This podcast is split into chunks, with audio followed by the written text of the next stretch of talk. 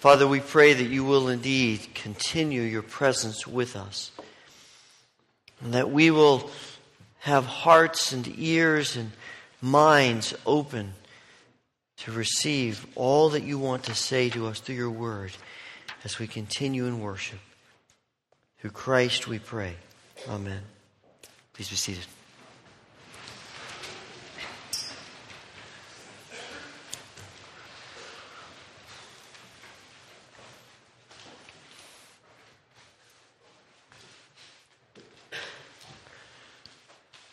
We all live with well established views of God.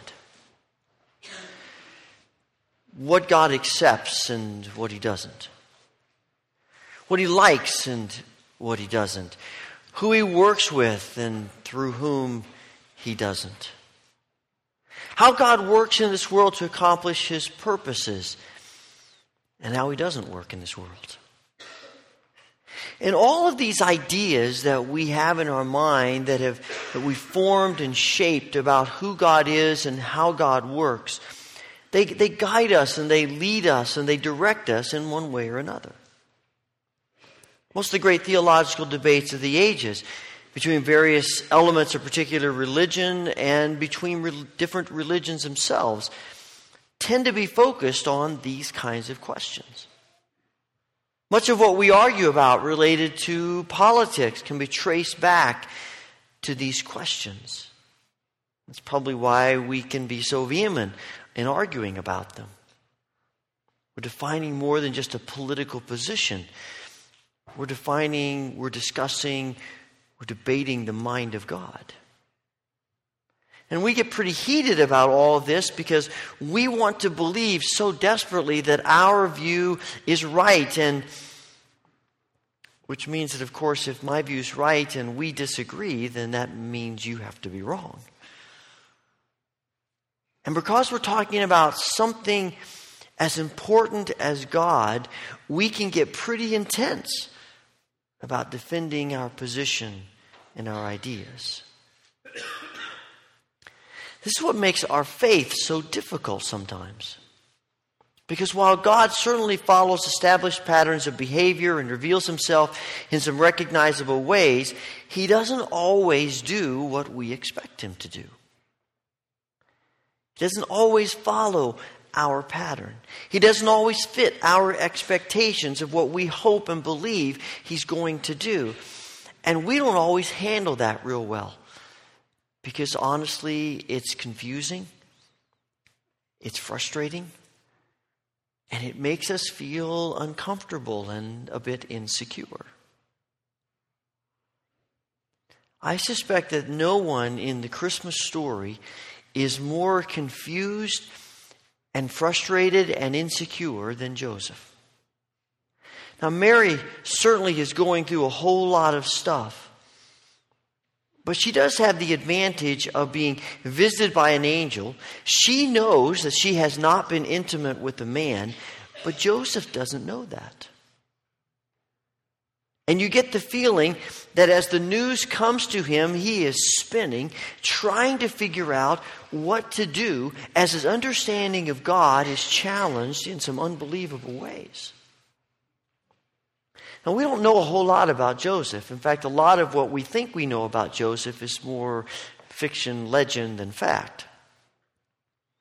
But just based on what we read here in Matthew's gospel and some of the bit that he's mentioned in Luke, you get the feeling that Joseph's a pretty good guy. We don't know how Joseph finds out about Mary's pregnancy, but you can't imagine what a terrible blow it is when he hears about it. He's devastated. His fiancee has betrayed him with another man. He's angry, he's hurt, and he's trying to think of the best way to handle this situation.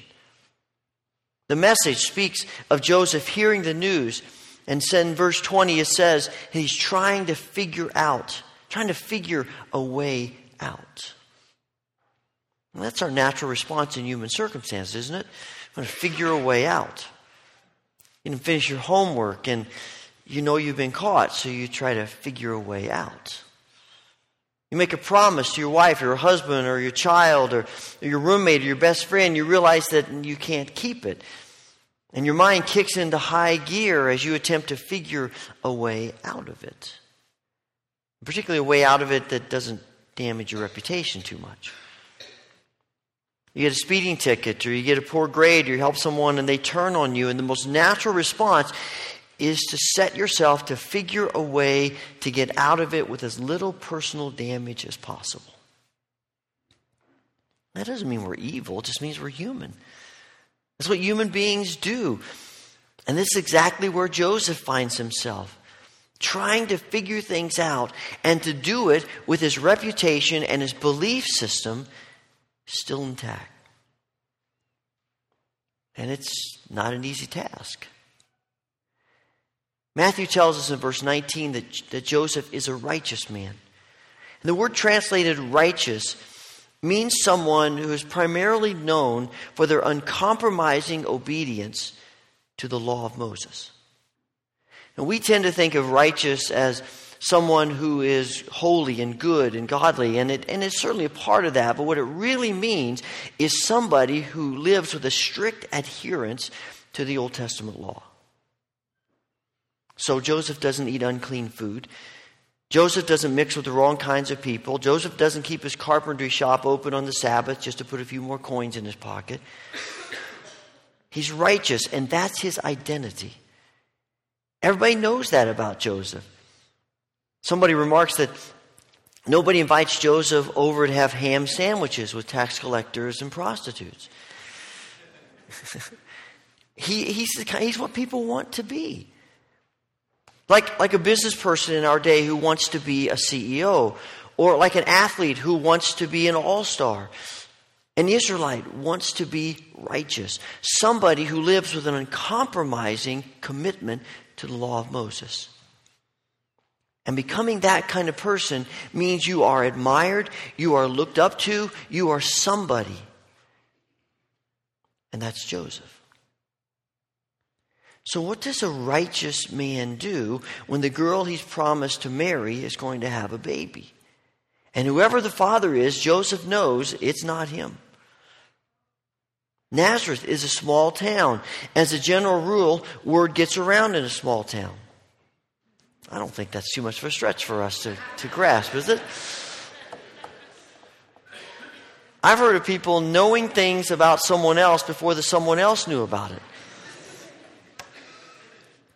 You know, it's small town stuff. So we have this, this righteous man, a pregnant fiance in this small village where everybody knows everybody's business. What do you do? Well, the Torah has some clear instructions about what to do. What you do with somebody in Mary's condition. A section of Deuteronomy 22 covers marriage violation, and it says if a woman pledged to be married is unfaithful, she shall be brought to the door of her father's house, and there the men of the town shall stone her to death. She has done a disgraceful thing in Israel by being promiscuous while still in her father's house, and you must purge this evil from among you. Joseph's got quite a dilemma. As an engaged couple, who in that day are legally bound to each other as though they were already married, this situation really presents Joseph as a righteous man with two choices. Two choices to keep his reputation intact. He can shame Mary publicly, or he can divorce her privately. A public divorce allows him to state his innocence and to distance himself from this wicked woman. And you got to remember, Joseph's reputation's on the line here. His fellow righteous men would have told him this, that, that this sin has to be publicly exposed and punished. And the pressure has to be intense. But Joseph isn't just righteous, he's righteous. I suspect that's why God chooses him for this task. Most men would have either shouted from the rooftops or at least spread the word around the small town hey, I'm not the problem, Mary is. I didn't have anything to do with this. That's her problem, not mine. And that would be the most natural way in the world to respond. When you put yourself in his place, your fiance comes to you and says, I got bad news and good news. The bad news is, I'm pregnant. The good news is, it's God's child. Yeah. And I haven't been with anybody else. There was an angel that came to me and said, Hail Mary, full of grace, you're going to have a miracle baby, and all the generations are going to call you blessed. I know it's never happened before, but it's going to happen. Now you can imagine how she must have protested to Joseph, protested her innocence, and imagine Joseph's struggle. More, more than likely, their fathers arranged this marriage. He probably doesn't even know her all that well. And he's listening to her. She seems to be sincere. But an angel? Virgin birth? Come on. So he decides to divorce her quietly. He minimizes her suffering, but he maintains his status as a righteous man. Some commentators insist that verse 19 ought to be translated Joseph being righteous and yet not willing to stigmatize Mary, decided to divorce her quietly. This way, he can exonerate himself and minimize Mary's public disgrace because he, he, he's a good man. He cares about her. And as he drifts off to sleep, he resolves to follow the sensible solution. And then he has a dream that probably feels more like a nightmare. You know, angels are pretty frightening to human beings. I mean, it makes sense. We tend to be pretty jumpy whenever people start talking about things like spirits or ghosts or UFOs or anything that isn't normal to life. It's not hard for us to believe that human beings feel afraid when an angel drops in on them. I mean, it must be, they must be afraid because it seems to be the very first words out of every angel's ears, don't, mouth. Don't be afraid. Don't be afraid. Don't be afraid. No? Why would they say that? Because I'm afraid. People are afraid. But this angel comes, this angel comes to Joseph, says, Don't be afraid, except he doesn't mean don't be frightened. He goes on to say, Don't be afraid to take a huge leap of faith. Don't be afraid to believe Mary's incredible story. Don't be afraid to cancel your appointment with the divorce lawyer. Don't be afraid to go ahead with this wedding. Don't be afraid to be willing to believe that God wants to do something a little bit different. And the angel's rationale it's all okay, Joseph, because this is God's plan for his very special child. Mary hasn't betrayed you with another man. I know it sounds crazy, but she's telling you the truth. Now let's talk about righteousness. Now you notice that the angel doesn't say, don't be afraid to take Mary as your wife because God's going to take care of all the people who might talk about you or shun you or look down upon you. The angel doesn't say, don't be afraid because this is of God and He's going to eliminate all of your problems and concerns. I suspect that once Joseph makes the decision to marry Mary, he, he uh, the people who were going to say, I'm sure glad to, to hear Joseph didn't have anything to do with this. I didn't think he'd have anything to do with this, but you never know. Those same people are now saying, I guess Joseph wasn't the guy I thought we thought he was. I always wondered if there might be something going on there. Now we know. There's no way the people in this town are going to believe that an angel came to a poor couple in this obscure village and caused the conception of a child to be born of a virgin girl? And Joseph knows if he marries her, his friends will never accept his account of what happened. He's not going to be invited to their homes anymore or given their business, and he's not going to be the admired and respected righteous man that he had lived to become. If he commits himself to this child, to the one who will be known as Jesus, he will do so at an enormous sacrifice. Since this time, Millions of people have made sacrifices for the sake of this one called Jesus. Many people have given up status and possessions and convenience and freedom, even their lives.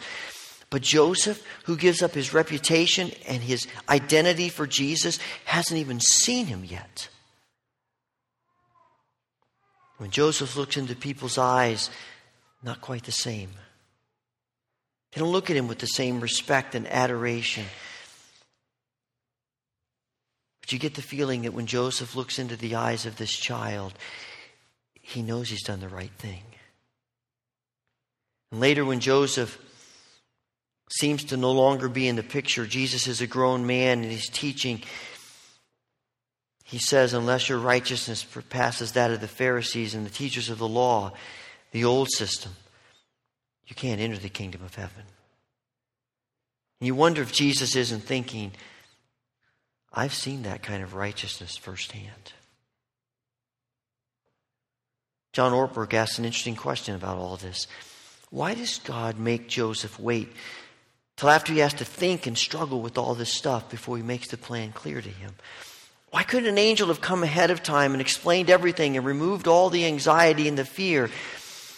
Is it possible that anxiety removal is not God's number one goal for Joseph or maybe for you and me?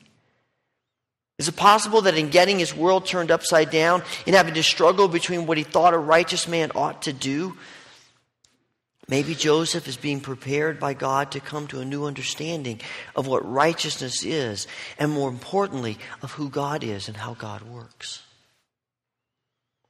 And is it possible that God's doing the same kinds of things in our lives?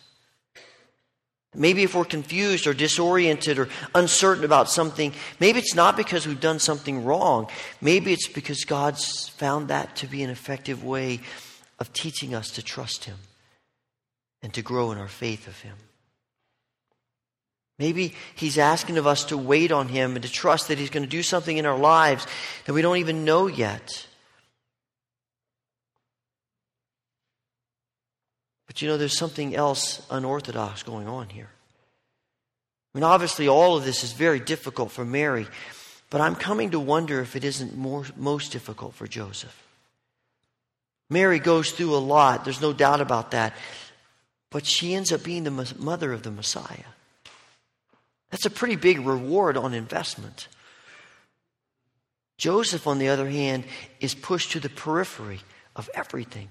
We know very little of him makes a couple of cameo appearances at the beginning of the Gospels, and then he's gone. And as Jesus grows, Mary knows she's his mother. Joseph knows he's not his father. Some of you, some of you know how difficult sometimes it can be to be a step parent or an adoptive parent. You know, if you're in a position like that, uh, you know that, that sometimes it has its own challenges. Sometimes you love and it's not reciprocated. Sometimes you worry that maybe the child will be taken away.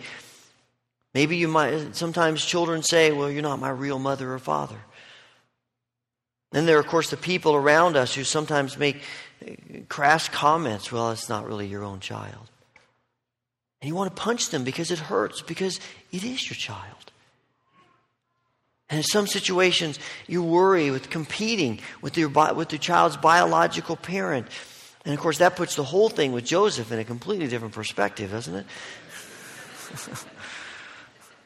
hey, Jesus, look what I can make with this piece of wood. He looks out the window and remembers, oh, yeah, your father created wood. Hey, Jesus, let me teach you how to pray. And then you remember, his father's the one to whom you pray. You know, I, I think in some ways, Joseph is maybe more like us than Mary is. Joseph is more real life. You know, Mary becomes a celebrity. Joseph is by and large forgotten. Mary knows that, that in some way she, she's this little boy's, this little boy is hers. Joseph knows all too well that he's not his. I wonder if Joseph doesn't even more represent normal life as a follower of Christ. Because, like him, we're asked to surrender our will to God, to submit our lives to God, to willing to give up a life of ease and comfort and even be rejected and misunderstood and even condemned. We're asked to be faithful to plans and perspectives of God, whether we under, even understand those plans and perspectives or not. And we're asked to give up all that's dearest to us and to do it in relative obscurity, unknown, unrecognized, on the periphery, just like Joseph. And to believe that whatever reward God has planned is enough. That doesn't mean we don't gain anything for being a follower of God in this world. I think following Christ is the only path to true joy and peace and fulfillment. Following Christ is life, eternal now and now. It's life abundant, but in terms of recognition in this world, few of us are going to receive that. Few of us will feel it, despite our faithfulness. And our struggle, which I would assume at some point is Joseph's struggle, is that we yearn for recognition. We want people to validate us, to tell us that we're great, and as Christians, even more, that we have accomplished something great for the kingdom of God. We want to believe that whatever sacrifices we make for Christ are going to be rewarded, not just in heaven, but here and now too. It's natural for us to want that. It's the Pharisees' struggle. They keep doing their acts of righteousness, getting in the right perspective.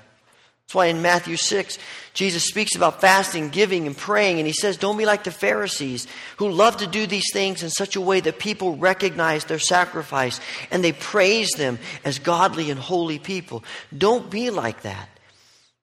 Because while they're rewarded with accolades here and now, that's all they're going to get. But we understand the yearning that drives them to that because we all wrestle with it too. The most fascinating thing in, in all of this is that God is simply asking Joseph to do what God Himself does over and over and over again, culminating in this child to put his own reputation at risk as an act of love for undeserving people. To lose face with the important religious people as an act of grace to people in need. To see the law as more than rules and regulations, but as a tool of holy love for people who don't seem worthy of it. Jesus doesn't mind being accused of spending time with alcoholics and thieves and prostitutes and adulterers and, and unwed mothers. I wonder sometimes if, if Joseph is alive to see any of that, he must smile and think, I should have known. I should have known. That's why we need to hear what Joseph hears. In those difficult moments, we need to be reminded that this child is Emmanuel, God with us. And to know that Emmanuel is enough. That God with us is sufficient and more than sufficient. It's the answer to our deepest longings in our souls. And to the rest of the ways in which God may surprise us and lead us to difficult things to come to the place where we embrace Emmanuel not just as the best we're going to get, since we really can't get what we want, but to embrace Emmanuel is the best anyone could ever get. Period.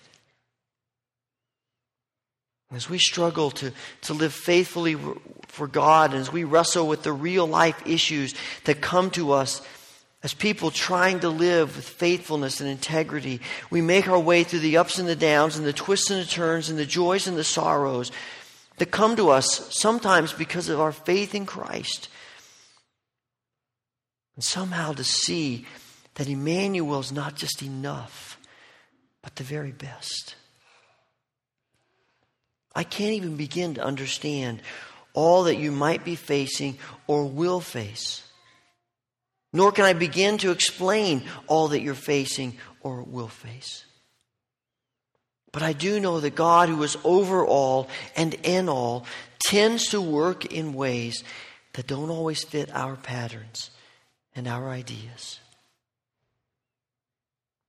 And He calls us when He does and when He doesn't to trust Him, whether we understand Him or not. The unusual, troublesome events that not only surround but infuse this Christmas story are not a coincidence. But the God who chooses this odd, difficult, even painful way to start his holy family still calls people to be willing to die to reputation and status and comfort for the sake of this child. The central figure of all the story, is Emmanuel, God with us. And the God who makes the promise to Joseph makes the promise to you and to me. Heavenly Father, we don't always understand what you do and how you do it. And sometimes we find it so difficult to hang with you in the twists and the turns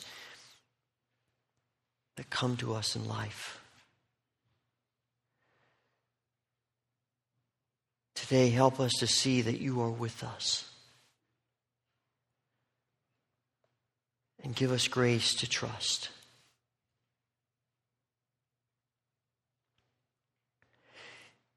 As we ponder in this next moment of silence the things that you're calling us to in our lives, help us to sense you with us and help us to trust.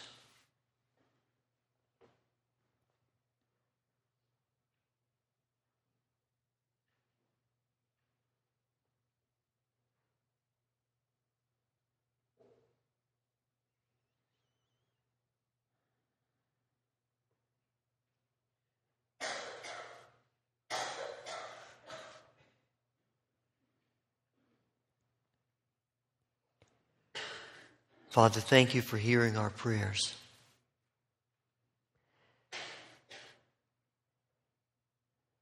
Give us grace to live as you've called.